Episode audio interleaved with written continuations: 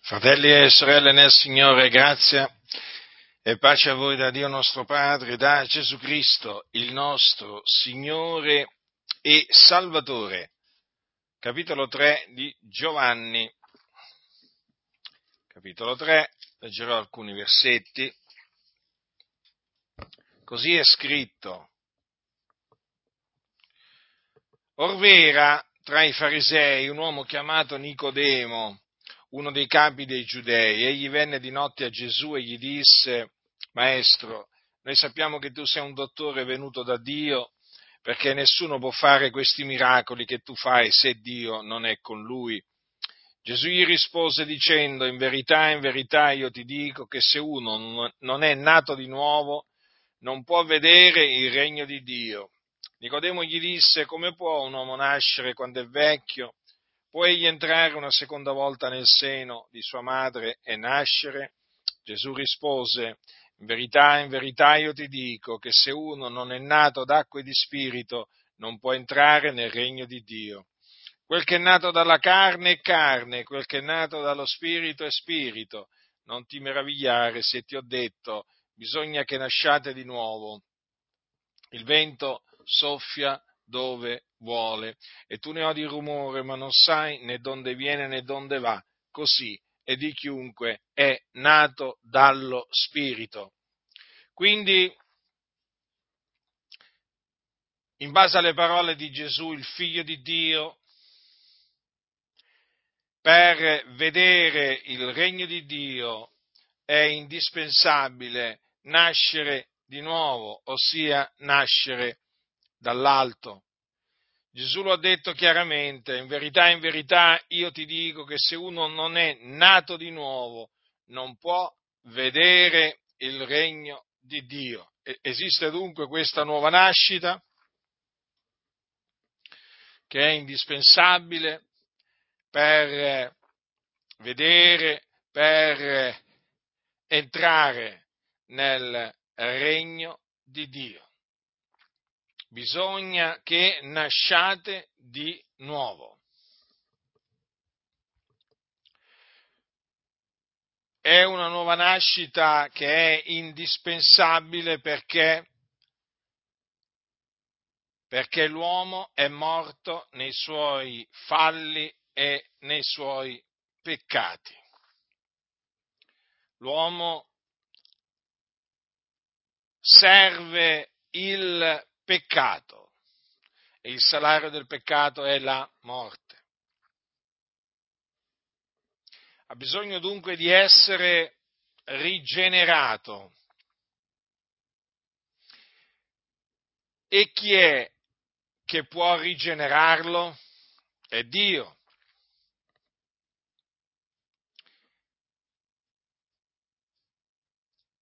E difatti questo è quello che è avvenuto in noi. In noi è avvenuta una rigenerazione, e questa rigenerazione è avvenuta non per volontà nostra, ma è avvenuta per volontà di Dio. Infatti è scritto in Giacomo quanto segue: egli ci ha di sua volontà generati mediante la parola di verità, affinché siamo in certo modo le primizie delle sue creature. Notate come Giacomo dica che il Dio ci ha di sua volontà generati mediante la parola di verità. Dunque è un punto fermo. È un punto che non può essere scosso, quello della sovrana volontà di Dio nell'opera della rigenerazione. Quindi è sbagliato affermare: ho voluto nascere di nuovo, o ho voluto nascere dall'alto, o ho voluto diventare un figliuolo di Dio. No, fratelli nel Signore, è Dio che ci ha di sua volontà generati mediante la parola di verità, è dipeso dalla sua volontà, non dalla nostra. Questo lo dovete sempre considerare, lo dovete sempre tenere davanti ai vostri occhi. E ci ha rigenerati mediante la parola di verità. Qual è la parola di verità? Perché così è chiamata. È la parola della buona novella, di cui parla l'Apostolo Pietro nella sua prima epistola, quando dice agli eletti: avendo purificate le anime vostre con l'ubbidienza alla verità per arrivare a un amore fraterno non finto, amatevi l'un l'altro di cuore intensamente, poiché siete stati rigenerati non da seme corruttibile, ma incorruttibile, mediante la parola di Dio, vivente e permanente, poiché ogni carne è come erba e ogni sua gloria come il fior dell'erba. L'erba si secca e il fiore cade, ma la parola del Signore permane in eterno. E questa è la parola della buona novella che vi è stata annunziata. Ecco dunque qual è la parola di verità mediante la quale Dio di sua volontà ci ha generati. La parola della buona novella, che è la parola di Dio, vivente e permanente. La parola di Dio che permane in eterno, considerate che non passerà mai. La parola del Signore permane in eterno. Dunque, noi abbiamo sperimentato la rigenerazione per la volontà di Dio mediante la buona novella che abbiamo udito. E qual è la buona novella? Ossia, qual è l'Evangelo? Perché il termine Vangelo o Evangelo significa proprio buona novella o buona notizia. È quella che, la buona novella è quella che annunciavano gli apostoli, cioè la buona novella che Gesù di Nazaret è il Cristo, che è morto per i nostri peccati secondo le Scritture, che fu seppellito, che risuscitò il terzo giorno secondo le Scritture e che apparve ai testimoni che erano stati innanzi scelti da Dio. Questa è la parola della buona novella, chiamata anche parola di verità, mediante la quale Dio di sua volontà, nella sua grande misericordia, ci ha rigenerati. Considerate appunto la grande misericordia che Dio ha avuto verso di noi, facendoci rinascere mediante il suo glorioso Evangelo, perché l'Evangelo, ricordatevi, è l'Evangelo della gloria del beato Iddio. Dunque questo è l'Evangelo mediante il quale siamo stati rigenerati. E questa rigenerazione è avvenuta quando noi abbiamo creduto nell'Evangelo, perché una cosa è ascoltare l'Evangelo, un'altra cosa è credere nell'Evangelo. Nel momento in cui noi abbiamo creduto nell'Evangelo siamo nati da Dio. Ecco perché è scritto che chiunque crede che Gesù è il Cristo è nato da Dio.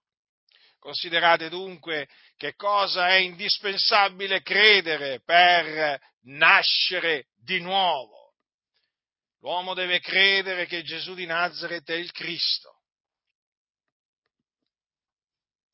Qualcuno si meraviglierà perché gli è stato insegnato che l'uomo viene rigenerato mediante l'acqua benedetta quando gli viene versata sulla testa.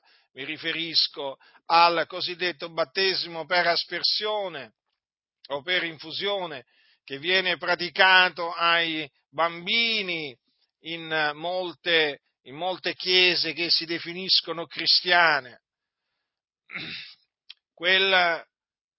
Quell'aspersione di acqua, quell'infusione di acqua è inutile, non serve a niente, non rigenera proprio nessuno, perché la rigenerazione avviene mediante la parola di Dio vivente e permanente. Purtroppo il cosiddetto battesimo dei bambini, che in molti casi è associato alla falsa dottrina della rigenerazione battesimale, cioè quella dottrina che sostiene che mediante il battesimo si viene rigenerati, ha tolto di mezzo l'Evangelo.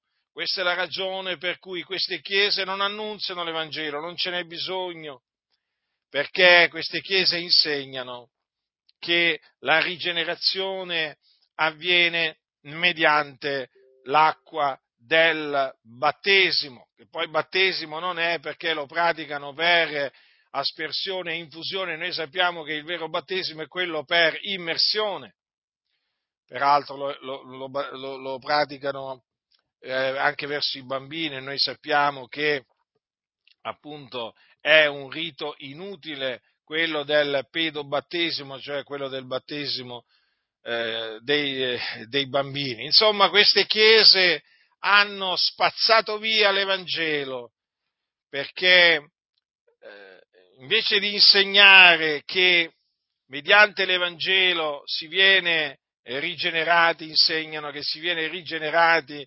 mediante appunto l'acqua del battesimo. Badate bene però che ci sono anche chiese che insegnano la rigenerazione battesimale, però per battesimo intendono un battesimo corretto, diciamo nella forma, nel senso che lo ministrano per immersione.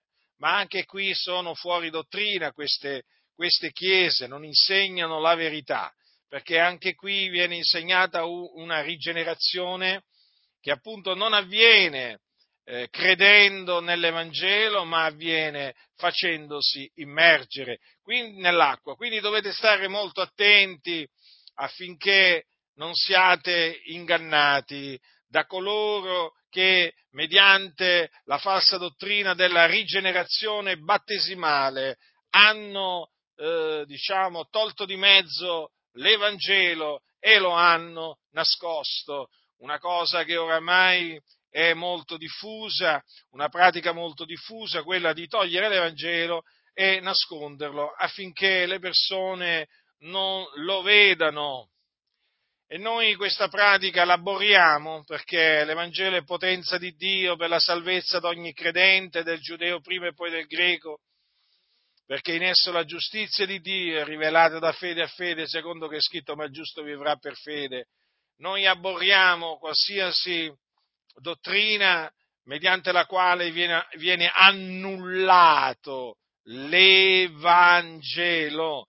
Rigettiamo qualsiasi dottrina che appunto faccia sparire l'Evangelo della grazia di Dio. Nella storia della Chiesa l'Evangelo è stato sempre il bersaglio principale delle macchinazioni del diavolo, e ancora oggi, guardate, che è l'obiettivo principale, è quello di distruggere l'Evangelo. Cioè, da parte del diavolo, chiaro che l'obiettivo principale è quello di distruggere, annullare l'Evangelo.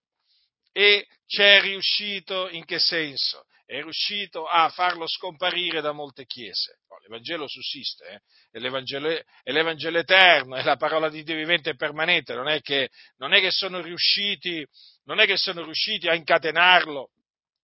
Assolutamente, perché la parola di Dio non può essere incatenata. La parola di Dio viene contrastata, viene annullata mediante tradizioni, mediante eresie di perdizione, ma la parola di Dio sussiste perché è la parola di Dio ed anche l'Evangelo sussiste ed infatti io lo predico per la grazia di Dio.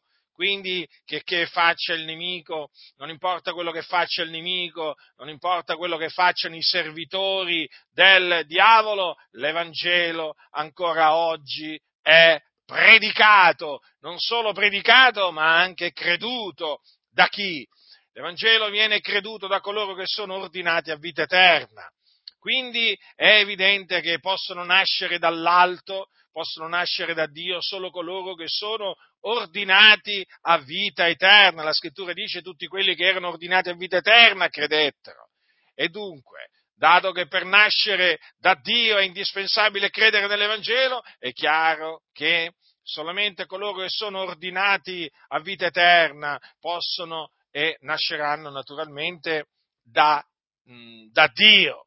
E dunque guardate che è di fondamentale importanza l'annunzio dell'Evangelo di Dio che predicavano gli Apostoli ai fini, diciamo, della rigenerazione, cioè al fine di vedere peccatori che vengono salvati, al fine di vedere uomini morti nei loro falli che vengono fatti rinascere. È indispensabile predicare l'Evangelo, perché è solamente credendo nell'Evangelo che gli uomini possono essere affrancati dal peccato e possono nascere dall'alto. Questa è la ragione per cui Satana odia in maniera particolare l'Evangelo. Lo ribadirò finché avrò un alito di vita, perché l'Evangelo è il messaggio più importante che possa essere trasmesso dalla Chiesa al mondo. Infatti Gesù, prima di essere assunto in cielo, che cosa disse agli 11? Andate per tutto il mondo e predicate l'Evangelo ad ogni creatura, non un altro messaggio, l'Evangelo. E questo infatti è l'Evangelo che poi l'Apostolo Paolo, Apostolo e Dottore dei Gentili, ricevette per rivelazione di Gesù Cristo e che appunto nel corso della sua vita, fino alla fine del suo corso, trasmise sia ai giudei che ai gentili, vedendo appunto coloro che erano stati ordinati a vita eterna credere nell'Evangelo della grazia di Dio. E quindi vide tante anime l'Apostolo Paolo salvate mediante l'Evangelo, rigenerate mediante l'Evangelo. È una cosa meravigliosa l'Evangelo, come è una cosa meravigliosa la nuova nascita.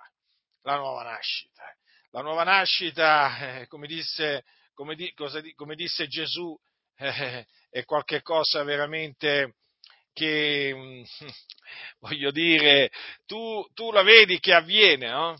Un po' è come quando tu vedi un albero muoversi per effetto del vento. Tu vedi l'albero muoversi, ma tu non sai dove viene il vento né dove va. Vedi, il vento soffia dove vuole, tu ne odi il rumore, ma non sai né dove viene né dove va. Così di chiunque è nato dallo Spirito. Quando noi siamo nati da Dio, fratelli nel Signore, lo abbiamo visto immediatamente che in noi era avvenuto un cambiamento repentino, perché ci siamo sentiti rinascere. Vi ricordate? Io mi sono sentito rinascere per la grazia di Dio, lo ricordo ancora. Da quel momento non mi sentii più quello di prima, assolutamente. Sapevo di essere una nuova creatura in Cristo Gesù. Lo sapevo, ne ero certo, sapevo in quel momento in cui avevo creduto nel Signore Gesù Cristo di essere nato da Dio e quindi di essere un figliolo di Dio, lavato nel prezioso sangue dell'agnello di Dio. Sapevo di non essere più un figliolo di ira, un uomo su cui pesava l'ira di Dio. Sapevo di essere finalmente un figliolo di Dio, riconciliato con Dio. Sapevo di non essere più sulla via della perdizione, perché ero finalmente, grazie a Dio, sulla via della salvezza. e quindi sapevo di non essere più sulla strada che mena all'inferno, ma ero sulla via, finalmente, grazie a Dio, sulla via che mena nel regno dei cieli, e quindi avevo la certezza, la sicurezza, fossi morto in quel momento, sarei andato con il Signore nel regno dei cieli, ad abitare con il Signore. E questo è quello che avviene quando Dio fa rinascere un uomo. Viene veramente che quell'uomo diventa una nuova creatura in Cristo Gesù, nuova, a tal punto che quando poi gli amici, i conoscenti, i parenti, insomma, lo incontrano, dopo che lui è nato di nuovo, capiscono che è avvenuto qualcosa di inspiegabile, qualcosa che prima non c'era, la nuova nascita. Questa è la nuova nascita, naturalmente, che noi sappiamo è la nuova nascita, ma loro non lo sanno, loro pensano che tu sia diventato un pazzo, che veramente sei cambiato in peggio, perché adesso parli di Gesù, il Salvatore del mondo, parli di Gesù, dicendo che lui è il Cristo, il Figlio di Dio, che è venuto nel mondo per salvare il mondo, e quindi per loro tu sei diventato un pazzo da legare, da mandare in manicomio, Sei irriconoscibile, ma che ti è successo? Ma che ti è successo? Ma che ti hanno dato? Ma che ti hanno fatto? Ma ti senti bene? Insomma, lo sapete che cosa avviene quando uno nasce di nuovo, non ti riconoscono più come quello di prima, ed effettivamente, fisicamente eravamo gli stessi, ma spiritualmente eravamo completamente diversi. Io mi ricordo ancora quando, mentre mi trovavo sul treno, mentre facevo il militare, ero su un treno, penso che stessi andando in licenza a casa, ed ero alla stazione, se non ricordo male, di Bologna, e salgo sul treno e chi mi ritrovo? Mi ritrovo un compagno di scuola dell'istituto tecnico commerciale che avevo frequentato. Diciamo che lo aveva avuto a lui per, credo, 3 anni come compagno di scuola, insomma, e assieme naturalmente, diciamo, avevamo fatto un po' di tutto, le malefatte, diciamo, della gioventù, diciamo, di un sedicenne, di un 17enne, di un 18enne, insomma, quelle malefatte che i giovani conoscono. E allora praticamente me lo ritrovo davanti, lo saluto, lui mi saluta, e io naturalmente gli comincio a parlare del Signore, e lui mi guarda esterrefatto, poi perché era seduto di fronte a me, e praticamente lo vedevo che veramente non ci capiva più niente, diciamo, era sbigottito nel sentirmi parlare in quella maniera, e si avvicina con la mano mi tocca un po' la guancia e mi dice: ma che ti è successo? Mi ha detto: ma sei tu? E io gli ho detto: sì, so io, però io ho detto: guarda, sono nato di nuovo, il Signore mi ha salvato, mi ha trasformato, e quindi adesso ti parlo del Signore. Ma questo giusto per dirvi appunto che quando un uomo nasce di nuovo si vede, perché è una nuova creatura, non è qualche cosa che non si vede. Quando una persona nasce dall'alto, lo vede lui, quello che nasce dall'alto, ma lo vedono anche gli altri attorno. E questa appunto è la nuova nascita di cui ha parlato Gesù, questa rinascita che appunto il Dio si è compiaciuto di operare in noi, un'opera meravigliosa, un'opera gloriosa, un'opera che solo Dio può fare. Lo ripeto, un'opera che solo Dio può fare. Non c'è un programma rieducativo, non c'è niente sulla faccia della terra che possa produrre la nuova nascita che opera Dio. La nuova nascita, fratelli, è un'opera dell'Iddio vivente e vero. Siamo stati rigenerati da Lui mediante l'Evangelo. Ci sono, sapete, molte chiese che oramai non sanno nemmeno più cosa sia la nuova nascita, non ne parlano nemmeno, perché oramai per molte chiese è sufficiente che tu metta piede nel loro locale di culto, che dica qualche preghiera, che alzi la mano, che dia qualche offerta o la decima, e loro già ti dichiarano un figliolo di Dio, un salvato, un redento. Addirittura ci sono alcuni che basta che tu frequenti un culto e sei già salvato. E questo perché? Perché coloro che appunto si trovano dietro i pulpiti non sono nati di nuovo. Le denominazioni evangeliche sono zeppe di pastori che non sono nati dall'alto, non sanno nemmeno cosa sia la nuova nascita, infatti non ne parlano mai e naturalmente non parlano nemmeno mai di come sono nati dall'alto, di quando sono nati dall'alto, perché non è mai avvenuta la rigenerazione in loro. Hanno cambiato parrocchia molti, no? Hanno lasciato la Chiesa Cattolica Romana e hanno aderito a una Chiesa Evangelica, hanno lasciato un credo e hanno abbracciato un altro, ma non avendo creduto nell'Evangelo di Dio non sono nati da Dio. Per cui che cosa sono questi appunto che si definiscono evangelici ma non sono nati da Dio? Sono dei peccatori, l'ira di Dio è sopra di loro, sono sulla via della perdizione, sono sulla via che mena all'inferno, ed è quindi indispensabile che gli sia predicato l'Evangelo della grazia di Dio, nella speranza che credendo nell'Evangelo siano salvati, giustificati, rigenerati, riconciliati con Dio, perché altrimenti per loro quando moriranno cosa succederà? Se ne andranno all'inferno. Questo deve essere chiaro.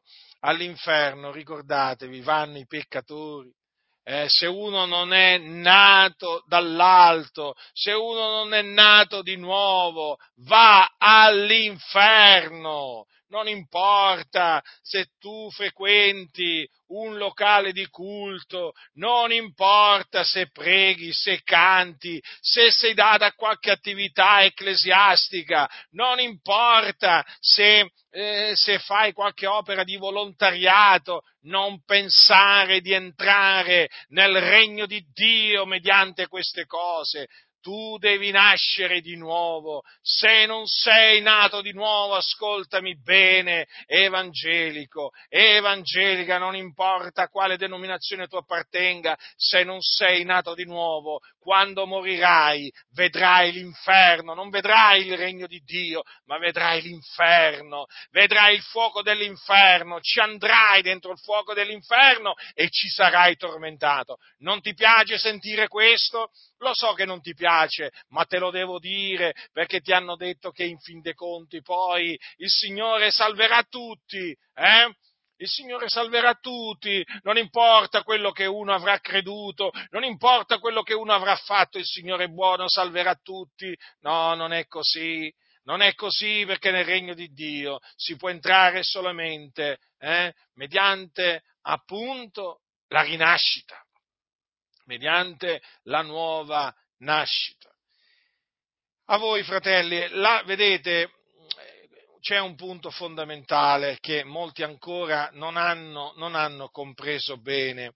Allora, dato che la nuova nascita non è un prodotto umano, capite? La nuova nascita è prodotta da Dio, è per la sua volontà che avviene. Non è l'uomo che decide di nascere di nuovo, è Dio che fa rinascere chi vuole Lui.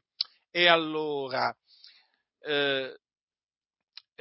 non pensate di poter produrre la nuova nascita in qualcuno, capite?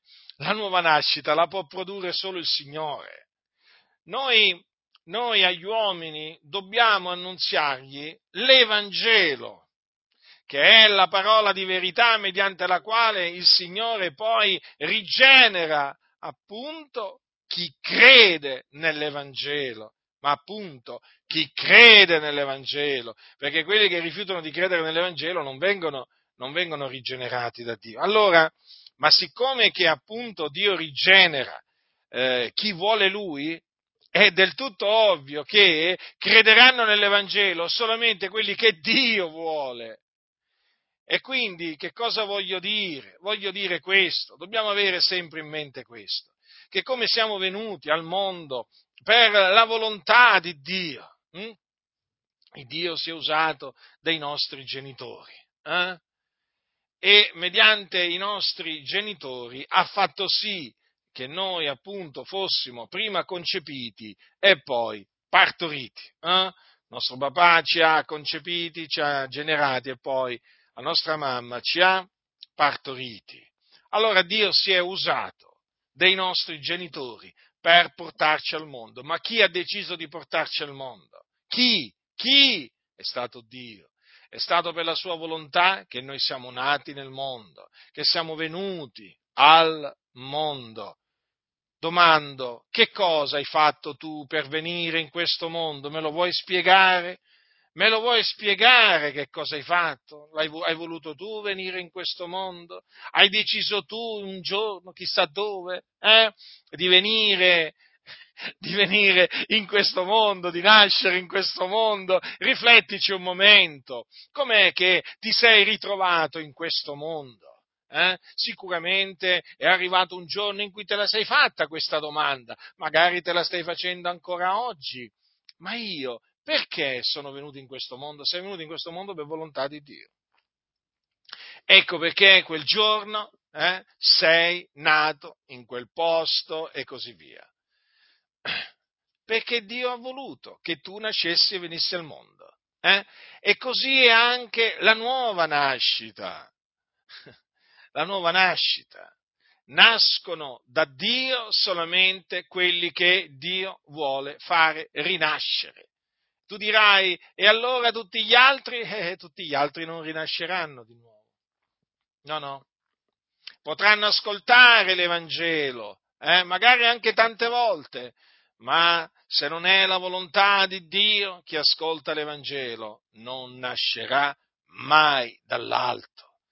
E questo anche ci deve fare riflettere quanto veramente Dio è stato misericordioso verso di noi, perché ha fatto sì che sentissimo parlare del Signore Gesù Cristo, ma ha fatto anche sì che noi credessimo nel Signore Gesù Cristo, perché ci sono tanti, anzi tantissimi, che hanno sentito parlare del Signore Gesù Cristo, ma non hanno creduto in Lui e sono morti nei loro peccati e sono andati all'inferno, dove attualmente si trovano nelle fiamme, nei tormenti. Non vi dice niente questo? A me dice tanto, anzitutto, tutto ciò mi dice che appunto, che non dipende né da chi vuole né da chi corre, ma da Dio che fa misericordia. Quindi se noi, un giorno, fratelli nel Signore, siamo nati da Dio, lo dobbiamo alla volontà di Dio. Alziamo i nostri occhi al cielo, pieghiamo le nostre ginocchia davanti a Dio, per rendergli grazie, per celebrarlo, magnificarlo, glorificarlo, perché veramente Dio è degno. Se io penso veramente a quello che Dio ha fatto nella mia vita, che cosa dirò? Dirò, Signore, grazie, perché hai fatto sì che io sentissi parlare del tuo figliolo, ma hai fatto sì anche che io credessi nel tuo figliolo, che io credessi che Gesù di Nazaret è il Cristo, affinché io nascessi dall'alto, affinché io fossi rigenerato. Perché sai, quando tu vedi tante persone che ascoltano l'Evangelo, ma rifiutano di credere nell'Evangelo e poi muoiono nei loro peccati, senza speranze, vanno all'inferno. Ma ti rendi conto?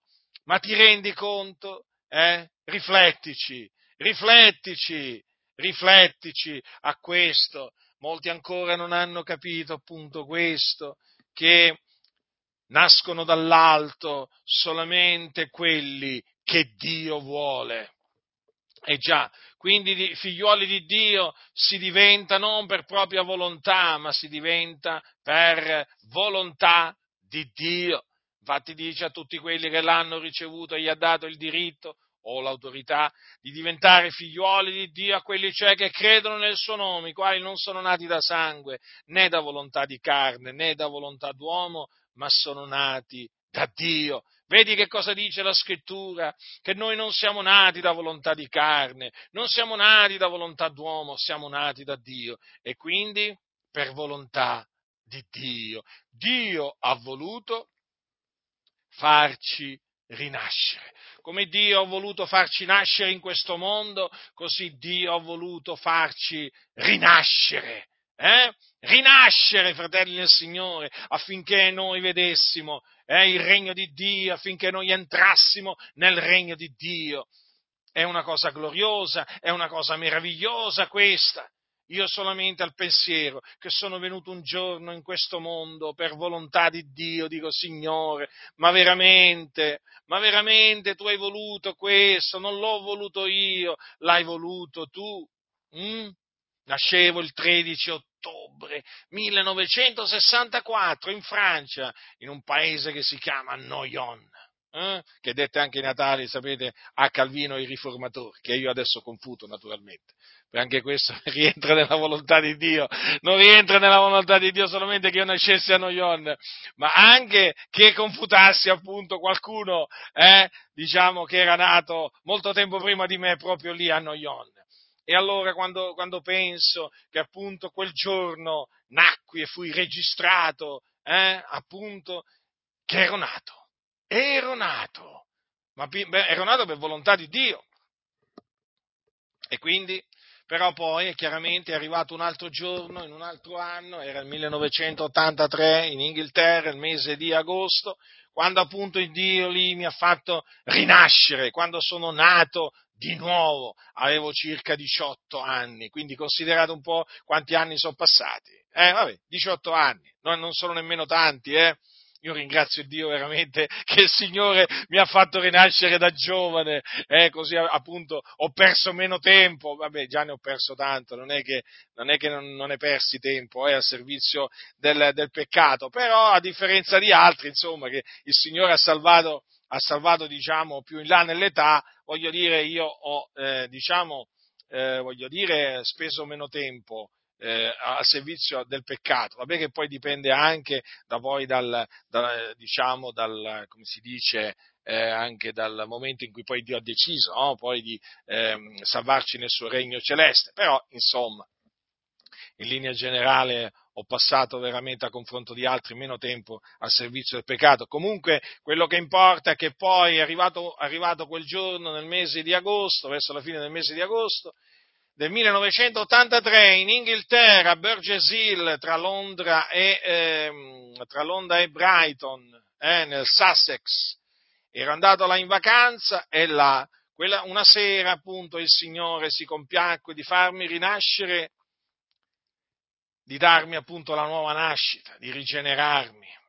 E quindi voglio dire questo, ricordiamoci di queste cose, fratelli nel Signore, perché sono cose importanti, sono cose che noi dobbiamo sempre tenere davanti ai nostri occhi, per dare gloria a Dio, per dare gloria a colui che ci ha dato la vita a noi che eravamo morti nei nostri falli, nei nostri peccati. Ecco perché c'è scritto in Giovanni che queste cose sono scritte affinché crediate che Gesù è il Cristo, il figliuolo di Dio, e affinché credendo abbiate vita nel suo nome. Questa vita viene da Dio e ce l'ha data nel suo figliolo Gesù Cristo.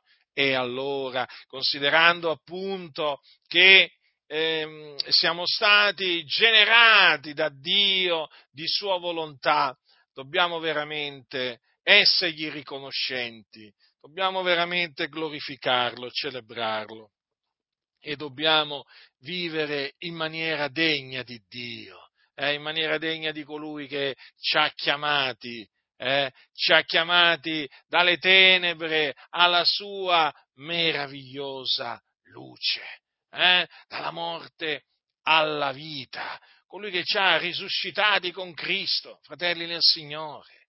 Fratelli nel Signore, noi dobbiamo veramente vivere in maniera degna di Dio e quindi con ogni umiltà ci dobbiamo condurre, dobbiamo essere buoni, dobbiamo essere, giusti, dobbiamo essere santi, dobbiamo dire la verità l'uno all'altro, quindi aborrire la menzogna, dobbiamo fare del bene a tutti, principalmente la famiglia dei credenti, fare del bene, senza suonare la tromba, e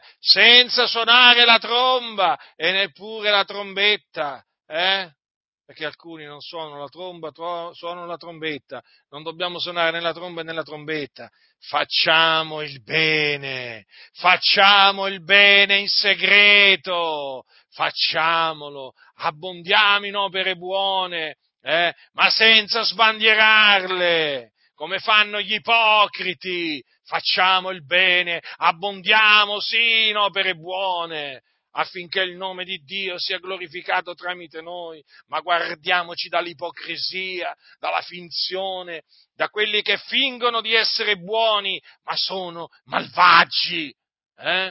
Noi siamo nati da Dio e dobbiamo quindi condurci in maniera degna di Dio. Noi dobbiamo ubbidire a Dio che ci vuole santi. Già, il Dio ci vuole santi e per quello ci ha comandato di essere santi.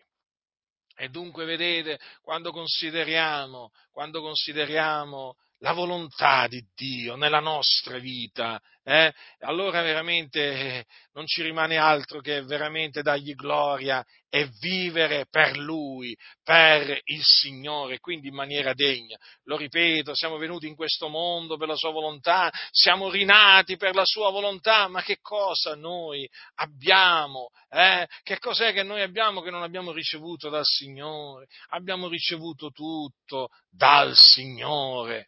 Quindi diamo la vita per il Signore. Dare la vita per il Signore significa dare la vita per l'Evangelo, l'Evangelo della nostra salvazione, che noi amiamo,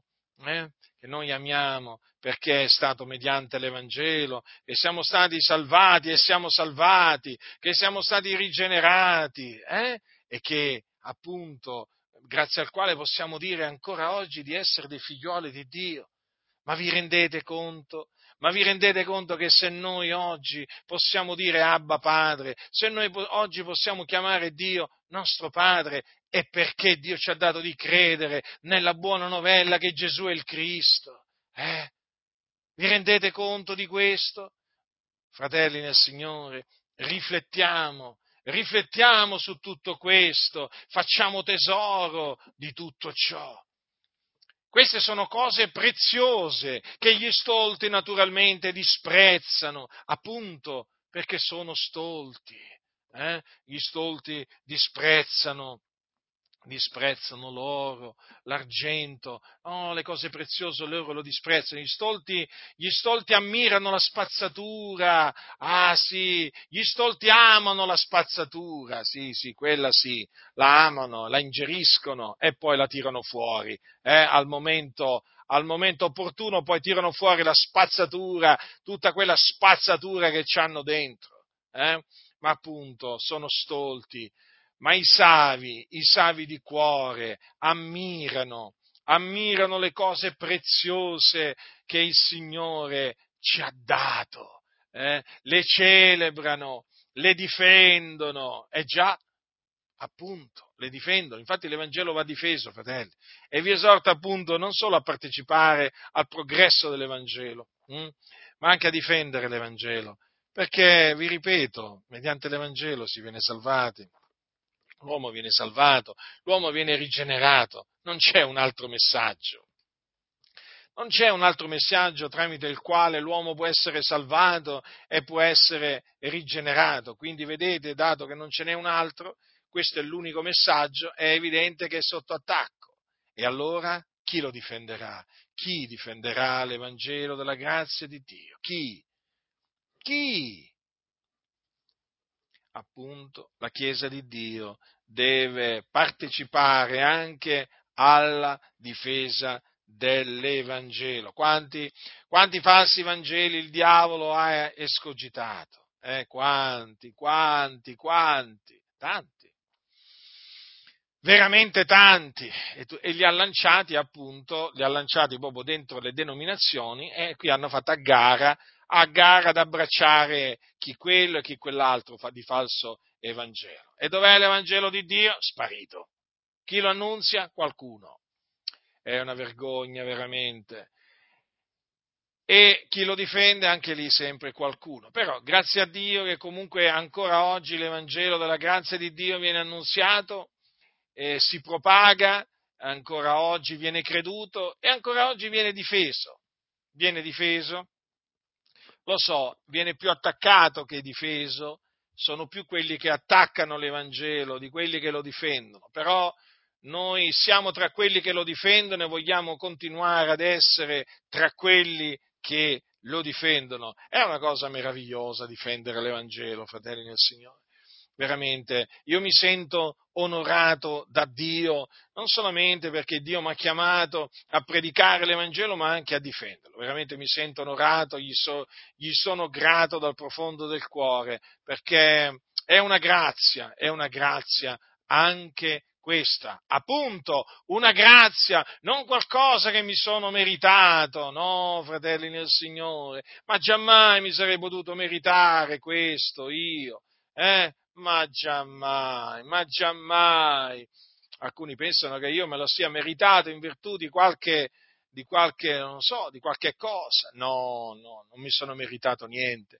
Il Dio ha voluto concedermi anche questa grazia, e quindi io gli sono grato. Gli sono veramente grato dal profondo del cuore. E quindi vedete, fratelli nel Signore, dobbiamo appunto considerare che siamo stati rigenerati da Dio di sua volontà, già di sua volontà. Quando consideri questo, veramente non puoi che mostrarti riconoscente verso Dio. E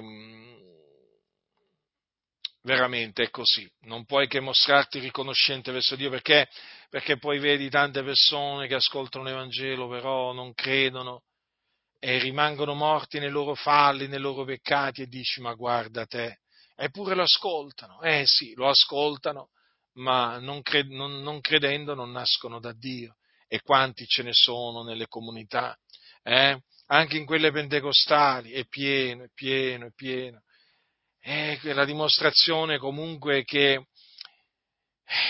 non dipende né da chi corre né da chi vuole, La nuova nascita, ci sono quelli che pensano di poterla produrre loro, con tecniche manipolatorie di vario genere, ma con quelle tecniche producono solo dei finti nati di nuovo, e ce ne sono di finti nati di nuovo nelle chiese. Noi vogliamo vedere persone veramente nate di nuovo, trasformate dalla potenza di Dio, persone veramente che possono dire: ero cieco, ora ci vedo, ero schiavo del peccato, ora sono libero, ero sulla via della perdizione, ora sono sulla via della salvezza, ero un figliolo di ira, adesso sono un figliolo di Dio, ero un peccatore, adesso sono giustificato per la grazia di Dio. Vogliamo dunque vedere uomini e donne affrancati dal peccato, che servono Dio in novità di vita, che quindi fanno frutti degni del ravvedimento che Dio gli ha concesso, che appunto si santificano, perché hanno come frutto la santificazione. Noi vogliamo vedere tutto ciò, ed ecco, questa è la ragione per cui annunziamo l'Evangelo ad ogni creatura, nella speranza poi che Dio appunto dia a qualcuno di ravvedersi e di credere nell'Evangelo per farlo rinascere. E dunque è chiaro, fratelli del Signore, che noi non usiamo tecniche manipolatorie, non facciamo appelli tipo alza la mano, vieni avanti, pregheremo per te, no, riteniamo tutte queste cose inutili. Quando il Signore vuole salvare qualcuno, gli dà il ravvedimento, gli dà di credere dovunque si trova, anche mentre sta guidando in macchina, anche mentre sta camminando per strada, o che ne so io, mentre sta lavorando. Quando il Signore fa rinascere qualcuno, appunto, il Signore non ha bisogno di queste tecniche, assolutamente. Queste tecniche sono manipolatorie e ingannatrici, producono tante illusioni, tanti illusi. No, noi veramente vogliamo vedere il Signore all'opera, come naturalmente lo videro gli apostoli. Che facevano gli apostoli? Annunziavano il ravvedimento e l'Evangelo, e poi il Signore dava a quelli che aveva ordinato a vita eterna, gli dava di ravvedersi e di credere nell'Evangelo. Questo appunto è quello che loro videro, ed è questo appunto che noi vediamo e che vogliamo continuare a vedere, e quindi rinunciamo appunto a tutti questi espedienti umani che vanno per la maggiore. Oggigiorno veramente, se non fai l'appello, se non fai, sono delle sceneggiate veramente, che poi alcuni sanno fare anche bene, ma le chiamo sceneggiate perché veramente sono cose, sembra veramente che sia stata scritta una sceneggiatura e sembra che si mettono lì appunto a recitare. No, niente recitazioni, già ce ne sono troppi di attori in questo mondo, al bando diciamo gli attori, nella Chiesa non ci devono essere attori e nemmeno attrici. Non devono essere fatti corsi di recitazione. La recitazione la bandiamo proprio, non ci interessa proprio. Noi vogliamo una predicazione genuina, sincera, potente, esattamente come quella degli apostoli, e vogliamo vedere uomini e donne nascere dall'alto per la volontà di Dio, ed è proprio per questo che ci asteniamo, che rinunciamo a tutte queste cose veramente vergognose, scandalose. Ma quali appelli? Ma dove li avete letti gli appelli all'altare? Dove li avete letti? Non esistono nella Bibbia questo cosiddetto appello all'altare, perché appunto è chiamato The Call to the Altar in inglese, no? Viene appunto dal mondo anglosassone, ma dov'è nella Bibbia? Non esiste. Gli apostoli esortavano gli uomini a ravvedersi, li scongiuravano a credere nel Signore Gesù Cristo dopo avergli annunziato l'Evangelo, e poi quelli a cui il Signore apriva il cuore, ecco che credevano e venivano aggiunti all'assemblea dei santi. Non c'era nessun appello all'altare, non c'erano questi appelli. Questi appelli vanno banditi perché producono tanta confusione, illusione, una marea di illusi, di finti salvati in mezzo alle chiese. Sapeste quanti ne ho incontrati? Persone che poi si sono fatti battezzare, perché avevano alzato la mano durante una riunione di evangelizzazione, ma non erano mai nati di nuovo, poi si sono ritrovati battezzati in acqua, ma appunto ancora sulla via della perdizione, morti nei loro peccati. Ecco perché bisogna bandire ciò che non è biblico, bisogna bandire dalle chiese ciò che non è biblico, attenersi esclusivamente a quello che è biblico, e quindi questa chiamata all'altare va abolita, e io esorto veramente le comunità ad abolire questa chiamata all'altare, che si predichi l'Evangelo, si predichi il ravvedimento e si preghi Dio affinché conceda veramente il ravvedimento e di credere appunto a quelli che ascoltano l'Evangelo, che il Signore gli conceda di credere per nascere dall'alto. Ma sapete, fratelli, io parlo una lingua che per molti è arabo, non capiscono Io parlo una lingua strana, una lingua straniera, incomprensibile, per alcuni è come se parlassi l'arabo, per l'altro un cinese, no, non capiscono, perché oramai, fratelli del Signore, molti sono accecati, storditi, c'è uno spirito di stordimento nelle chiese, non capiscono le cose più semplici, pensate se gli andate a dire le cose più difficili, più complicate, ma non capiscono le cose più semplici, Eppure è tutto scritto, è tutto chiaro, ma per loro ciò che è chiaro è tenebre fitte. Quindi, appunto, ricordiamoci, fratelli, del ruolo determinante che ha avuto Dio nella nostra rigenerazione. Di sua volontà ci ha generati mediante la parola di verità. Ricordatevelo questo, fratelli nel Signore. E quindi, considerando questo, studiamoci di fare la volontà di colui che ci ha di sua volontà generati mediante la parola di verità. Facciamo la volontà di Dio.